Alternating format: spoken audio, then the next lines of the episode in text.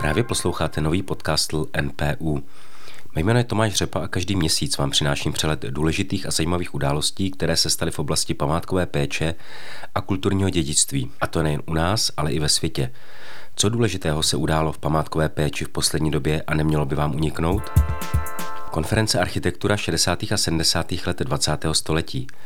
Ve středu 13. října proběhla v budově bývalého federálního schromáždění od Karla Prágera dlouho očekávaná konference Národního památkového ústavu o architektuře 60. a 70. let minulého století. Završila tak pětiletý výzkumný projekt, který si kladl za cíl ukázat, že stavby tohoto období mohou dosahovat vysoké architektonické i technologické úrovně a snaha o jejich zachování pro příští generace je smysluplná. Přesto jsou částí veřejnosti kvůli době svého vzniku považovány za takzvaně ideologické stavby a jejich hodnoty a kvality jsou nedoceňovány. Na konferenci zaznělo 11 příspěvků na témata jako památková ochrana, popularizace poválečné architektury či možnosti její digitalizace a virtuální prezentace. Záznamy jednotlivých přednášek si můžete pustit na našem YouTube kanále. Hlavní sezona na památkách se pomalu chýlí ke konci. Stejně jako loni i letos byla sezona zkrácena z důvodu koronavirové pandemie a památky místo od dubna otevřely své brány až v červnu. To se samozřejmě podepsalo na nižší náštěvnosti, která letos jen mírně přesáhla 3 miliony návštěvníků. Koronavirová pandemie ale přinesla i zajímavou proměnu návštěvnických trendů. Nejvyhledávanější památky, jako je Lednice, Hluboká a Český Krumlov, se stále drží na špici. Návštěvníků na ně letos ale dorazilo výrazně méně než v předchozích letech. Do top desítky se nově dostaly hrady Pernstein a Veveří. Skvělou sezonu za sebou naopak mají neobjevené památky jako zámky Krásný dvůr, Nebílovy nebo Kozel. Trhákem byly letos hradní areály, zámecké zahrady a parky. Krakovec, Velhartice, Točník a Žebrák si vedli výrazně lépe než v minulých letech. Zahrady pod Pražským hradem se probojovaly dokonce mezi skokany roku. A co se děje za našimi hranicemi? Spolupráce Chorvatského národního turistického úřadu a Google. Aby Chorvatsko přilákalo turisty zpět do země, zaměřil se tamní Národní turistický úřad ve spolupráci s Googlem na představení nehmotného kulturního dědictví. Chorvatsko s vysokým počtem nehmotného dědictví zapsaného na seznam UNESCO patří mezi nejvýznamnější země vůbec. Vybráno bylo 25 tradic, na jejichž základě vznikla online platforma Hearts and Crafts. Na ní se ve vysokém rozlišení, detailních snímcích nebo videích eh, dozvíte více, například o výrobě z agave, tradici od 19. století spojené s ostrovem Havar, nebo o rytířském turnaji Sinská Alka, nebo tradičních oslých závodech z Trbuni, či o Niemu kolu, němém kolu, tanci bez hudebního doprovodu původem z Dalmáckého záhoří. Chorvatsko tak svou kampaní vychází z trendu, kdy turisté přijíždí do země za konkrétním kulturním programem spojeným právě s tradicemi. Turecko a dekolonizace evropských muzeí. Již delší čas se hovoří o tzv. dekolonizaci evropských muzeí. Z jejich sbírek se postupně zpět do Afriky a Asie navrací umělecké předměty, které v průběhu 19. a 20. století evropské země odvezly a již nevrátily. Mezi země, které se hlásí o své kulturní dědictví, patří i Turecko. Louvre, Britské muzeum nebo Metropolitní muzeum obohacovali své sbírky o umělecké artefakty z celého světa, a to včetně Turecka. Do světových muzeí se dostávaly starožitnosti ještě předtím, než v platnost vstoupila legislativa ošetřující vlastnictví a ochranu historických předmětů. Právě Turecko přijalo zákon o starožitnostech Osmanské říše v roce 1906. Tehdy jej prosadil Osman Hamdím, zakladatel turecké muzeologie. Zákon zakazoval vývoz archeologických nálezů za hranice země. V době po první světové válce se pohyb uměleckých předmětů z koloniálních zemí řešil na úrovni společnosti národů ale dohody nevstoupily v platnost. Otázka repatriací a ochrany historických předmětů tak ožila až v 50. letech, kdy se do jejich řešení vložilo OSN a UNESCO. Turecko samotné se o první navrácení předmětů pokoušelo již v 20. letech minulého století. S touto snahou je spojen Halil Etem Eldem, ředitel instituce, která předcházela dnešnímu istambulskému archeologickému muzeu. Díky němu se do země například vrátili z Metropolitního muzea archeologické nálezy ze zaniklého hlavního města Lícké říše Sardy. Odhaduje se, že během archeologických vykopávek prováděných v době Osmanské říše vyvezlo například Německo kolem 10 tisíc předmětů, aby je zdokumentovalo a restaurovalo, ale již je nevrátilo. Právě Halil Etem Eldem stál za vrácením většiny z nich Ale že jde o běh na dlouhou trať, svědčí i příklad svingy Bogaskoj ze starověkého města Hatusa, která se zpět vrátila až v roce 2011, tedy po 98 letech. I tak v západních muzeích zůstává velké množství exponátů, které Turecko žádá zpět. Jsou to například i obklady z celosvětově známé stavby Aja Sofia, jejíž originály najdeme v pařížském Louvru. Na konci 19. století byly odvezeny k restaurování a na své místo se již nevrátily. Proto v Istanbulu dnes obdivujeme jejich kopie. Turecko se snaží bojovat i proti černému trhu a pašování starožitností, které jsou součástmi velkých organizovaných skupin a slouží k praní peněz, k čemuž se využívají i oficiální aukce uměleckých předmětů. Turecko tak letos podepsalo dohodu se Spojenými státy, největším trhem s pašovanými uměleckými předměty vůbec, která definuje pašované umění z Turecka jako protizákonné. Turecko často slýchá, že země, odkud se odvážely archeologické předměty, nejsou schopné se o ně postarat. K tomu dodává Zajene Bos z tureckého generálního ředitelství pro kulturní dědictví a muzea, že takový názor patří do doby imperialismu a je pouhou snahou ospravedlnit zadržování předmětu. Turecko je zemí se 127 tisíci potvrzenými historickými místy, což z něj dělá muzeum pod čerým nebem. Bos upozorňuje, že oddělení předmětů od jejich původního místa brání jak správnému vědeckému výzkumu, tak se ztrácí i vědecká hodnota předmětů samotných. Na závěr dodává, že encyklopedická muzea prohlašují, že jsou dostupná všem lidem na světě. To je sice pravda, ale pouze pokud mám v úmyslu cestovat tisíce kilometrů a zůstat v jiné zemi, abych viděl vlastní kulturní dědictví. Knižní novinky. Pro tento měsíc jsem vybral dvě knihy z dílny NPU. Varhanářská dílna Fellerů z Libouchce je kniha, kterou vydalo Ústecké pracoviště NPU v letošním roce. Kniha se věnuje hudebně historickým fenoménům do nedávna opomíjené severozápadní oblasti českého pohraničí v době 19. století. Mezi ně patřila mimo jiné také působnost dvou generací varhanářské dílny Fellerů z Libouchce, která pokryla téměř celé století a jejich díla v různém stavu zachování dosud najdeme na kůrech řady severočeských kostelů. Publikace zahrnuje vedle životopisných medailonů otců a synů Fellerových také charakteristiku konstrukčních řešení nástrojů a jejich chronologicky řazený popis. Na severu Čech ještě zůstaneme. Petra Šternová z libereckého pracoviště vydala kritické vzpomínky norimberského architekta Jakoba Schmeissnera.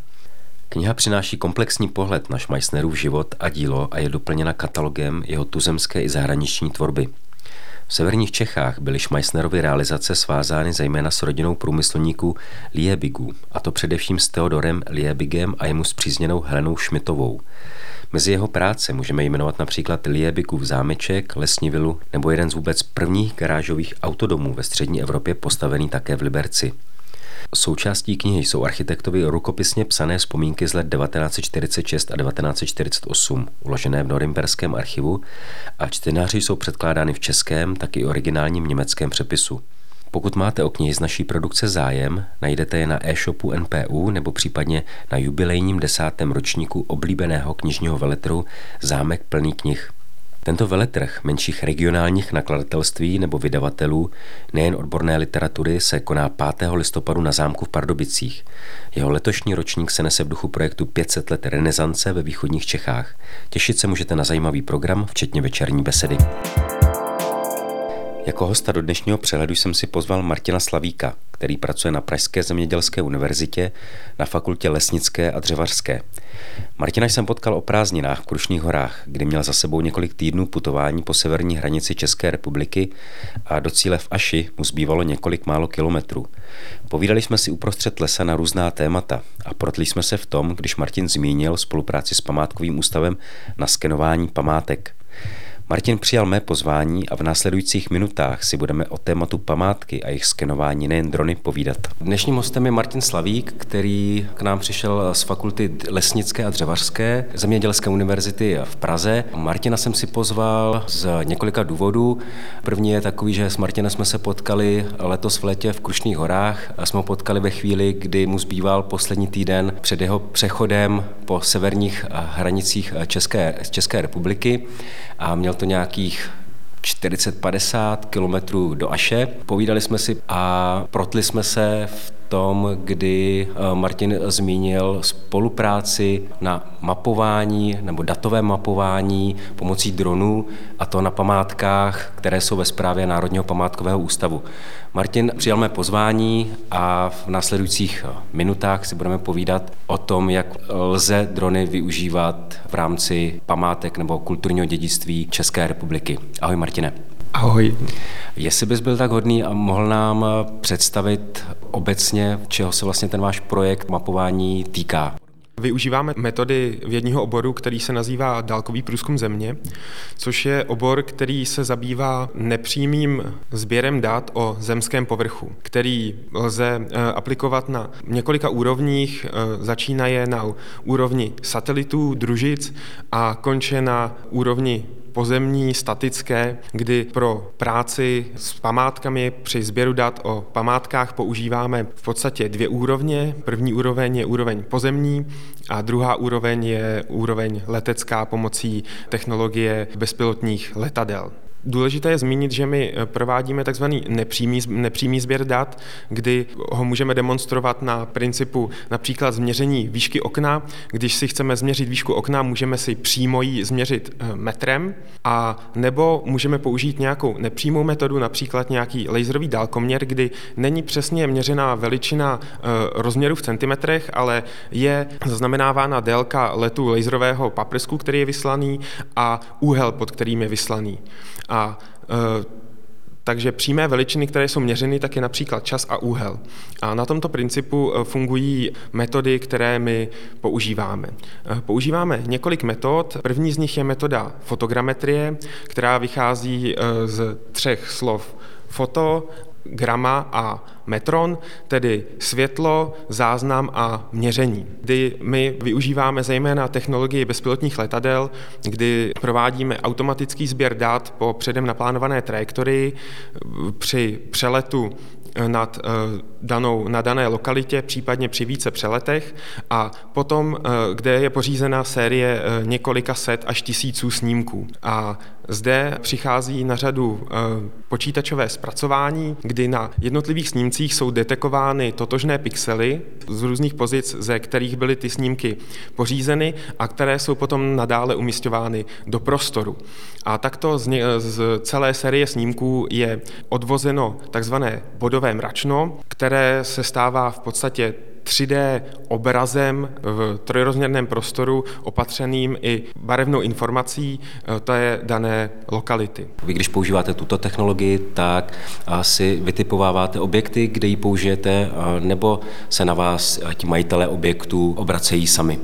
My pracujeme eh, zprostředkovatelsky, nebo tedy pracujeme zprostředkovatelsky. My eh, jsme eh, provedli několik sérii experimentů při eh, aplikaci všech dnes zmíněných eh, technologií v rámci tohoto podcastu eh, ve spolupráci s Národním památkovým ústavem, kdy jsme, kdy jsme mapovali památky, především tedy několik hradů. My jsme vlastně poskytovali velice kvalitní data s velmi vysokým prostorovým rozlišením pro další zpracování, ať už pro projektanty nebo pro geodety, kteří Eh, mapují a přesně popisují, pasportizují eh, ty dané objekty. Takže to byla ta metoda fotogrametrie, a kterou teda nepoužíváme jenom pro tvorbu 3D eh, bodových mračen, což je v, v, ve své podstatě zhluk několika set, tisíců, milionů, miliardů, miliard bodů, které mají svou přesnou pozici v prostoru, kterou kterou lze transformovat do běžně používaných souřadnicových systémů, jako například všichni běžně používáme nebo známe souřadnicový systém VGS 84, který používáme ve svých eh, mobilních telefonech, ve svých eh, v různých navigačních zařízeních a tak dále, nebo třeba do našeho lokálního systému českého, který vyvinul profesor Křovák, který se jmenuje systém jednotné trigonometrické sítě, systém jednotné sítě trigonometrické a katastrální, který je používán pro eh, jako oficiální eh, souřadnicový systém pro Českou republiku. No a také ještě výstupem fotogrametrie je takzvané ortofoto, což je poskládání všech fotografií daného objektu do jedné, jednoho velkého snímku, který lze použít pro určitou, jako určitý přehledový podklad pro orientaci. Je to velmi vhodná záležitost pro například mapování parků, eh, přilehlých objektů, kde lze detekovat jednotlivé dřeviny, jednotlivé stromy, jednotlivé objekty, jako jsou cesty, eh, znát přesnou jejich pozici, použít je pro různé mapové výstupy nebo pro například pasportizaci třeba toho, toho parku, kde se která dřevina, kde, který keř, jaký záhon nachází. A druhá metoda je metoda LIDAR, což je metoda laserového skenování. LIDAR může být velmi podobný známému slovu radar, který vychází e, z výrazu Radio Detection and Ranging, což je detekování rádiových vln a měření e, nebo zjišťování vzdálenosti. A my tedy používáme technologii LIDAR, fungující na principu emitování laserových paprsků, ve zkratce e, Light Detection and Ranging, což je ekvivalentem k tomu výrazu radar, což je tedy detekování světla a měření vzdálenosti. My používáme tři základní typy této technologie. První technologie je takzvané pozemní statické nebo terestrické laserové skenování, kdy je ten stroj, ten laserový skener umístěn na geodetický stativ, geodetický tripod a na je přesně ustanoven, eh, zhorizontován a zcentrován na eh, známém bodě a ten eh, v rámci jednotek minut, jednu minutu, čtyři minuty, deset minut se otáčí podél svislé osy a emituje, emituje paprsky, několik milionů až miliard paprsků za tu dobu svého otočení a s přesností, s milimetrovou přesností 3D rekonstruuje ten daný objekt. Tato technologie je velmi vhodná eh, k mapování eh, nebo eh, digitalizování zejména interiérů a nebo exteriérů, kdy je potřeba dosáhnout velmi vysoké přesnosti a vysokého detailu. Takže se to hodí například pro mapování fasád, různých reliéfů. Tato mračna lze také obarvit pomocí pořízených fotografií, které ta technologie také umožňuje pořizovat a tím pádem lze získat velmi přesné barevné bodové mračno, které přesně dokáže zobrazit například právě nějaký interiér, nějakou fasádu, nějaký relief. Eh, tuto technologii jsme konkrétně použili při mapování kaple zámku v Náchodě, kdy jsme na několika stanoviskách té kapli pořídili několika set milionové bodové mračno s přesností na jeden milimetr. Celý ten sběr dat trval přibližně hodinu a půl, kdy potom je ten aktuální stav přesně digitalizován a lze potom dále pracovat. Lze tu, eh, se kterým a s tím mračnem lze dále pracovat, lze tu eh, kapli pasportizovat, lze přesně měřit na tom bodovém mračnu, případně projektovat. A velkou výhodou takto pořízených dat je, eh, že při této technologii lze i sledovat v případě potřeby i pohyb jednotlivých částí daných památek. My jsme tuto technologii ještě použili na zámku v Zákupech, kdy jsme 3D rekonstruovali venkovní relief a schodiště. Tuším, že to bylo, že myslím, že to bylo z Pískovce, kdy potom takto, takto oskenované objekty lze i nějakým způsobem domodelovávat a lze i potom teoreticky, v dnešní době už i prakticky předpokládat, eh, jaký měli asi původně tvar a velmi to napomáhá potom eh, k celkové i restauraci eh, těch daných objektů. Tato technologie je i v dnešní době používána například i jen tak pro zajímavost v archeologii při mapování archeologických vykopávek, s čímž my tady nemáme zkušenosti a nebo při 3D rekonstrukci například trestných činů nebo různých nehod. Druhou technologií, kterou používáme, tak je eh, technologie mobilního skenování, kdy vlastně eh, ten daný stroj, ten eh, laserový skener je nesen v ruce, nebo může být vezen i na vozidle, nebo může být použit i například i v kombinaci s technologií eh, bezpilotních letadel, ale primárně je určen pro pohyb po zemi, kdy operátor toho, eh, toho zařízení, toho stroje jej nese v ruce a volně se pohybuje po prostoru, kdy je s přesností okolo 3 cm, mezi 2-3 cm v reálném čase 3D opět rekonstruován pomocí opět toho zmíněného bodového mračna, interiér nebo i exteriér dané budovy. Eh, tato technologie nemá zas až tak vysokou přesnost, ale její obrovskou výhodou tak je rychlost, s, jaký, s jakou jsou eh, ta data pořízena. Eh, je potřeba pracovat v sekvencích okolo 20 minut a když si člověk představí, jak velkou plochu dokáže za 20 minut projít po rozsáhlé budově, to může být až v řádech tisíců metrů. Samozřejmě v závislosti na tom, jak je ta budova členitá, kolik má místností, jak jsou rozsáhlé a tak dále.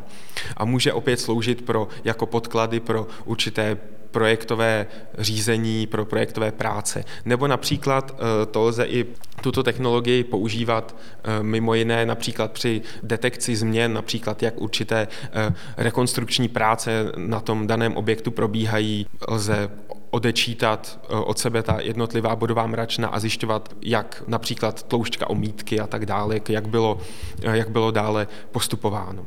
A třetí technologií je technologie bezpilotních eh, letadel, kdy vlastníme legislativně největší, největší dron, který nám legislativa umožňuje, tedy 25-kilový bezpilotní letoun, který má 8 vrtulí a nese 3,5-kilový laserový skener, který vysíláme na autonomní mise, tedy s ním pouze odstartujeme a přistaneme, ale on eh, sbírá ta data na předem naplánované trajektorii, kdy eh, s přesností a správností do 10 mm, tedy 1 cm, jsme schopni na jeden let eh, zmapovat, zmapovat prostor o v rámci 10-20 hektarů. Tuto technologii jsme použili při sběru dat na zámku Uherčice a kdy jsme nemapovali jenom pouze tento druhý největší eh, komplex, který spravuje Národní památkový ústav, ale mapovali jsme i eh, přilehlý park eh, i s přilehlými objekty, které se v tom parku nachází. Použili jsme konkrétně tři přelety, protože při mapování budov je důležité eh, lítat, eh, provádět ty přelety velmi husté, protože budovy jsou členité a tak je potřeba tu budovu oskenovat eh, ze všech možných úhlů. Také jsme mapovali Zvíkov a jeho přilehlé okolí, kdy jsme provedli sérii sedmi přeletů, tři nad samotným hradem a potom dalších pět v jeho okolí, protože jsme vytvářeli digitální model terénu, který byl určen pro detekování potenciálních táborů, kde sídlilo vojsko, které obléhalo tento, tento hrad. Takže bylo potřeba přelet, eh, provést tuto sérii přeletů, eh, to mračno takzvaně klasifikovat, abychom eh, detekovali body, které náleží hradu samotnému, bodu, body, které náleží vegetaci a body, které náleží terénu, zemi, kdy pro tvorbu toho digitálního modelu terénu bylo potřeba tu vegetaci odfiltrovat a vytvořit jeden velký rozsáhlý dataset, kde potom eh, bylo možné nacházet různé terénní nerovnosti, které mohly eh, potom dále být eh, interpretovány jako případné tábořiště obléhajících vojsk a tak dále. Technologie LIDAR funguje na principu emitování laserového paprsku o vysoké intenzitě, který se nachází v blízkém infračerveném spektru, což, který dosahuje vlnových délek okolo tisíců nanometrů, kdy lidské oko pracuje přibližně v hodnotách 360 až 780 nanometrů, kam se nám tedy vejde e, červená, zelená a modrá barva. A my pracujeme s červeným laserem e, nebo s červenými laserami lasery, které jsou, mají tady vlnovou délku okolo těch uh, tisíců nanometrů, kdy vlastně v tom uh, samotném laserovém skeneru je nějaký emitor, nějaký vysílač, který uh, vysílá nebo emituje ty laserové paprsky a ty jsou vyslány v určitém čase pod určitým úhlem a potom jsou opět po v jiném čase o při určité intenzitě opět zaznamenány. My využíváme technologii takzvaného full waveform laseru, kdy ten paprsek není přijímán pouze při jednom odrazu, ale je zaznamenávána celá křivka intenzity toho přijatého signálu a na ní jsou potom detekována jednotlivá maxima, eh, protože jsme primárně lesníci a skenujeme lesní prostředí, které je mnohem komplexnější, než je například budova, protože tam má jenom zpravidla jeden povrch. Ale lesní prostředí má i větve, eh, nějaké keřové pásmo, keřové patro, nějaké bylinné patro a potom, až se nachází ten samotný eh, povrch eh, nebo ten samotný terén. A laser, ten jeden paprsek může všechna tahle patra toho lesa nebo toho porostu zasáhnout a tím pádem on se od každého pod stále menší a menší intenzitou odráží, až e, dosáhne e, samotné země a takto jsme schopni na jeden v úvozovkách výstřel toho paprsku zaznamenat až 11 odrazů, což potom e, je věc, která nám napomáhá i při detekování toho zemského povrchu a například odfiltrování té vegetace při rekonstrukci celého toho, toho reliéfu. Eh, ten laser všechen eh, je v bezpečnostní třídě jedna, kdy tedy není škodlivý lidskému oku, takže se nikdo nemusí bát, že bychom tím něco zapálili, nebo že by například pohled na ten eh, letící, na to by letící bezpilotní letadlo nebo na ten samotný skener mohl nějak poškodit lidské oko. A mě právě zajímá to spojení toho lesnictví, že říkáš, že jste primárně lesáci. Jak je možné, že jste se dostali vlastně k mapování památek? Chápu to třeba u těch Uherčic, kde si zmiňoval mapování, mapování jako terénu eh, té, toho přilehlého parku, ale těch samotných památek? My jsme byli osloveni jakožto unikátní pracoviště, které má veškeré tyhle technologie, o kterých, o kterých dnes mluvíme, kdy my máme i relativně eh, velké zkušenosti při eh, sběrech dat, protože pravidelně skenujeme i celou škálu, celou škálu různých porostů napříč celou Českou republikou a věnujeme se tomu několik let v podstatě od doby, kdy e, byla tato technologie začala být komerčně dostupná. V měřítku třeba světovém nebo evropském, tak jsou ty technologie na jaké úrovni? Já si myslím, že při srovnání tak jsme na e, světové úrovni, zejména pro e, kvalitu našich publikačních výstupů, ať už v mezinárodně uznávaných vědeckých časopisech, tak i při účastích na mezinárodních konferencích, kterých se neúčastníme jenom na úrovni Evropy, ale i na úrovni celého světa. Například pro uh, skenování lesa je, se pravidelně účastníme mezinárodní konference, která se jmenuje Silvi Laser jako lesnický laser, kdy jsme pravidelnými účastníky a máme pravidelně tam několik příspěvků.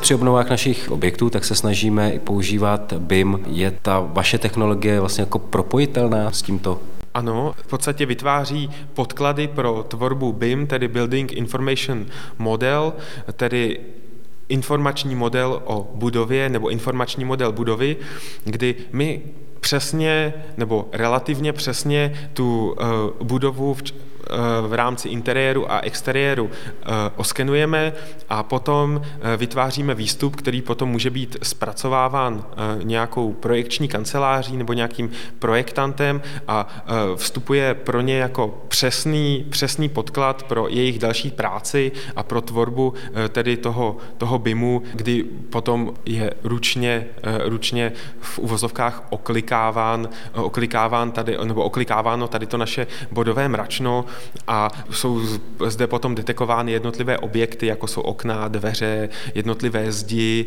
je zde možné úrovni přesnosti jednotlivé technologie měřit jednotlivé rozměry a detekovat jednotlivé objekty a jim potom přiřazovat dané atributy jako dveře, jejich rozměry, eh, hloubka, šířka a tak dále. Když si představí například Uherčice a nebo, nebo Zvíkov nebo jiný objekt v naší zprávě, jak celé to skenování objektu pak probíhá? Ono to má několik fází. První fáze kterou nazýváme kancelářská fáze, je v podstatě nejprve nutné zjistit, o jaký objekt se jedná, jak je velký, je třeba dohodnout, jaká data jsou od nás požadována a my musíme říct, co jsme schopni poskytnout. Potom je důležité při zvolené technologii, například toho eh, použití bezpilotních letadel, zjistit, zda na, v tom daném letovém prostoru vůbec smíme létat, je potřeba zajistit povolení vlastníka, což když létáme pro uh, Národní památkový ústav, tak je samozřejmostí. Potom by celý ten sběr dat neměl samozřejmě smysl. Získat povolení od UCL, tedy Úřadu pro civilní letectví. Potom eh, tedy připravit veškeré technologie. Eh, my pravidla musíme používat eh, jeden až dva velké terénní automobily, abychom tam všechny ty věci byli schopni dovést. Používáme dva, dva terénní pick-upy s korbou, kdy jsou zaplněny protože v podstatě jeden veze, veze celý ten dron a příslušenství k němu a když potom používáme, eh, používáme i další technologie, tak ty se vezou v druhém terénním automobilu. My používáme terénní automobily, protože v lese z pravidla mm, nemáme tak dobrou, eh, dobrou dostupnost po eh, běžných komunikacích a Potom tedy, když jsme na té lokalitě a víme, že jsme si předtím v kanceláři všechno, eh, všechno připravili, nabili všechny baterie, že máme ve všech senzorech dostatečně, dostatečné datové nosiče, jako SD karty, prázdné, eh, prázdné harddisky a tak dále, tak eh, začneme terénní pochůzkou, musíme zjistit, jak je to velké, eh, přibližně si naplánovat místa, nebo přibližně přesně naplánovat místa, ze kterých budeme startovat, tedy letiště, případně vytipovat místa, kde bychom mohli v případě nějakého problému nouzově přistát, zajistit to, abychom ten daný objekt eh, nad ním nelétali, když se eh, tam budou pohybovat lidé, takže zpravidla musíme i komunikovat s kastelánem, abychom například na pár hodin, na hodinu zavřeli nádvoří, aby nám tam lidi nechodili, nebo na chvíli zavřeli park. No a potom tedy dojde již k plánování samotných jednotlivých přeletů, kterých může být jeden, dva i více. A vytipovat takové místo, kde budeme eh, moci dodržovat neustálý vizuální kontakt s tím letícím eh, bezpilotním letadlem. No a potom tedy už dojde k samotnému umístění bezpilotního letadla na eh, to letiště do té startovní pozice, provedeme kalibrace, nezbytné kalibrace daných senzorů a pilot již sám s letadlem odstartuje, potom mu nahraje, nahraje do jeho paměti misi, kterou to bezpilotní letadlo má letět a ono již letí samo, aby abychom měli homogenní data, letí konstantní rychlostí, v konstantní eh, výšce, abychom měli eh, konstantní hustotu, abychom ta data měli homogenní, abychom v nich například neměli nějaké díry a tak dále, abychom věrně zrekonstruovali celý ten daný objekt. Když je ta mise ukončena, ten automatický let, tak eh, pilot opět přebere kontrolu nad tím letadlem a sám přistane. No a potom už nezbývá, než vyměnit baterky a provést další let, případně vše zabalit. Když jsme létali třeba na tom Zvíkově, tak jsme museli nejprv, protože se nachází na soutoku eh, Vltavy a Otavy, tak jsme museli objet v podstatě veškeré lesní porosty v okolí, projít si i ten samotný, samotný hrad, projít si jeho okolí, ehm, museli jsme vytipovat letiště tak, abychom vzletěli, stále viděli na to bezpilotní letadlo a neustále jsme přejížděli, provedli jsme z jednoho letiště jeden nebo dva přelety a zase jsme popojili o několik kilometrů dál a ještě jsme pořizovali to ortofoto, takže jsme nelétali jenom eh, s tím velkým laserovým dronem, ale i jsme eh, létali s fotogrametrickým dronem, který nese eh, fotoaparát, abychom mohli, abychom měli i tu barevnou informaci o tom, jak ten hrad vypadá ze zhora, případně jak vypadá jeho přilehlé okolí. Celá tato akce byla eh, pro, prováděna v čase, kdy eh, byla přilehlá vodní přehrada vypuštěná relativně, takže jsme mohli i zrekonstruovat v podstatě to, co je i v dnešní době pod vodou. Ta technologie, kterou používáme, nefunguje jako rentgen. Ten laserový paprsek se vždycky odráží od eh, pevného povrchu, do kterého narazí, tak se odrazí a vrátí se zpět do toho stroje a je zaznamenán úhel a čas. A tím pádem je dále přepočítána pozice, pozice toho, toho bodu, od kterého se odrazil. No a protože se ten dron, to bezpilotní letadlo pohybuje v reálném čase, tak je důležité, aby byla zaznamenávána vždy i s velkou přesností toho bezpilotního letadla. A na těchto principech je potom 3D rekonstruováno, 3D rekonstruován ten daný objekt. Mm-hmm. Ale dovnitř to nevidí v podstatě to vidí to, co vidíme my lidským okem, akorát eh, ten laserový paprsek je schopen proniknout například mezi jednotlivými listy vegetace, eh, kdy nám už se zdá, že je tam stín, ale on si dokáže najít, protože jeho, je těch paprsků emitováno tak velké množství, že některé dokážou najít i ty jednotlivé malé skulinky, které, kterými potom proniknou až k zemskému povrchu. Mm-hmm. Ale na interiéry prá, používáme například ty, eh, tu technologii toho terestrického, statického laserového skenování anebo technologii mobilního laserového skenování. Připravujete si další spolupráci s objekty ve správě Národního památkového ústavu? Chystáme se, zatím je to v jednání, ale já si myslím, že jsme z toho všichni nadšeni, takže doufám, že tato spolupráce bude i nadále pokračovat. Já Martine moc děkuji za velmi zajímavé povídání a přeji hodně štěstí dál. Já taky děkuji. Pokud vás některé z témat zaujalo, naštěvte náš web npu.cz. Po každém dílu podcastu pro vás připravíme souhrn i s odkazy na daná témata, kde si můžete dohledat další informace. Jsme u konce. Pokud nás chcete pravidelně sledovat, jsme na Facebooku i dalších sociálních sítích. Děkuji všem, kdo se podíleli na přípravě tohoto dílu. Loučí se s vámi Tomáš Řepa a budu se na vás těšit opět příště na konci listopadu. Děkuji za váš poslech.